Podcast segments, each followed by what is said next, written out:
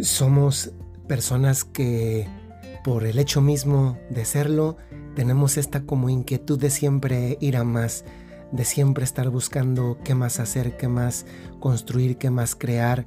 Y eso es maravilloso porque es, una, es uno de los dones que Dios nos dio, esta capacidad de participar de la, de la fuerza creadora de Dios.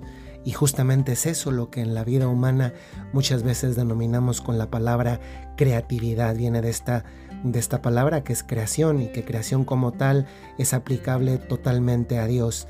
Pero nosotros participamos de esa actividad creadora, de esa capacidad creadora. No la tenemos toda, no podemos crear de la nada, pero podemos ser creativos. Y eso es lo que muchas veces pasa en nuestra vida que estamos tratando de innovar, de inventar, de crear, etc.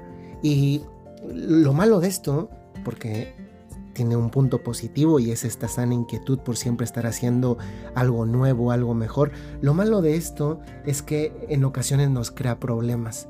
Y nos crea problemas porque, porque cuando las cosas ya están bien, tenemos esa inquietud no buena de, querer hacer algo distinto o quedarnos con la duda de lo hice bien, lo hice mal, lo hice del mejor modo posible, cuando esto bastaría a ver, lo hice o no lo hice por cuanto de mí depende, lo mejor posible que lo pude hacer. Y si la respuesta es sí, me debería quedar con paz. Y esto me hace recordar que a veces lo que nos hace falta es disfrutar los tiempos. Hay un pasaje del libro del Eclesiastés que es de los más conocidos y que es de los más bellos también, y que dice así, todo tiene su momento y cada cosa su tiempo bajo el sol, su tiempo el nacer y su tiempo el morir, su tiempo el plantar y su tiempo el arrancar lo plantado, su tiempo el matar y su tiempo el sanar, su tiempo el destruir y su tiempo el edificar su tiempo el llorar y su tiempo el reír.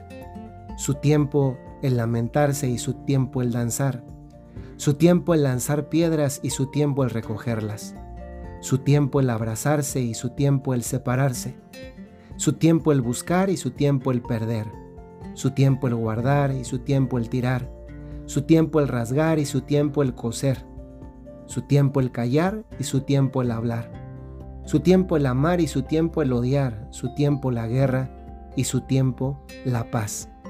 Y remata con esta, con esta máxima lapidaria. ¿Qué gana el que trabaja con fatiga? He considerado la tarea que Dios ha impuesto a los humanos para que en ella se ocupen. Miren, les he leído este pasaje del libro del Eclesiastés que está en el capítulo 3, luego, luego del primer versículo en adelante, porque a veces nos pasa así, ¿eh? Eh, nos gusta cuando la balanza de la vida va en el lado del, en el lado del péndulo, en el que, en el que las cosas son, por así decir, eh, positivas, constructivas, nos va bien y lo aceptamos, nos, nos llenamos de alegría, de regocijo, no lo queremos perder. Pero la vida en sí misma, por el hecho de ser vida, la vida, si es vida, tiene ese lado del péndulo, pero también tiene el otro. Y de hecho, somos capaces de distinguir un lado y el otro del péndulo porque hemos estado en un lado o en el otro del péndulo. No podríamos conocer la felicidad, la alegría, la risa, la paz, si no hubiéramos experimentado también lo contrario que nos permite ver el contraste. Y justamente por eso, en el conocimiento del contraste, experimentar esa añoranza. Pero el gran problema de nuestra vida es que a veces como que no somos realistas y se nos olvida que la vida está hecho de los dos, de un lado y del otro del péndulo. Y, creo que no hay un consejo más realista que justamente esto. Cuando una situación en tu vida sea buena, pues disfrútala. Cuando sea mala, transfórmala. Y cuando no pueda ser transformada, transfórmate tú.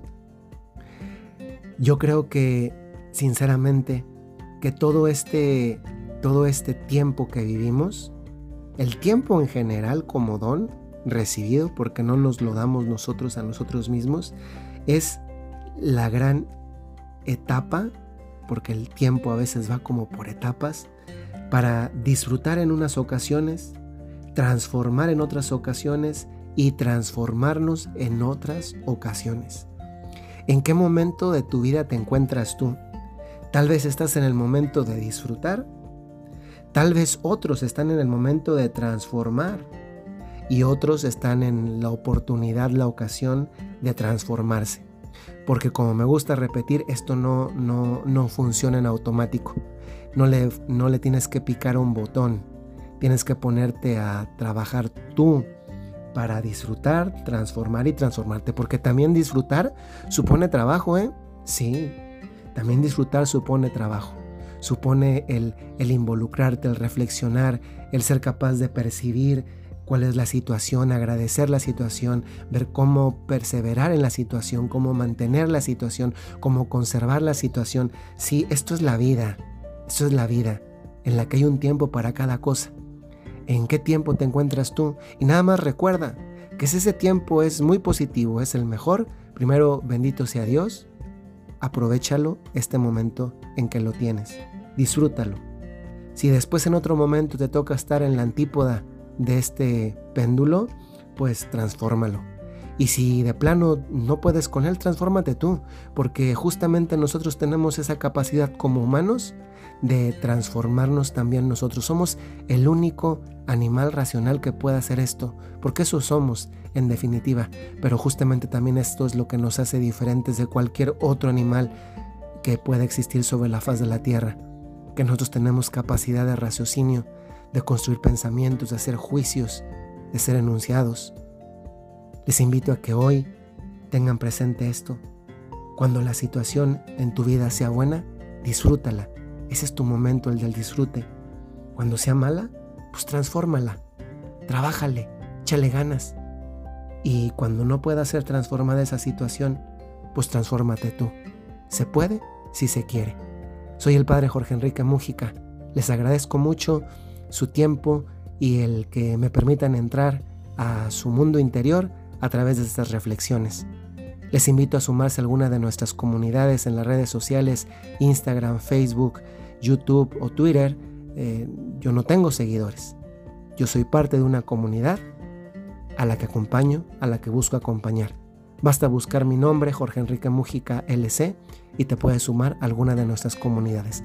Que tengas muy buen día.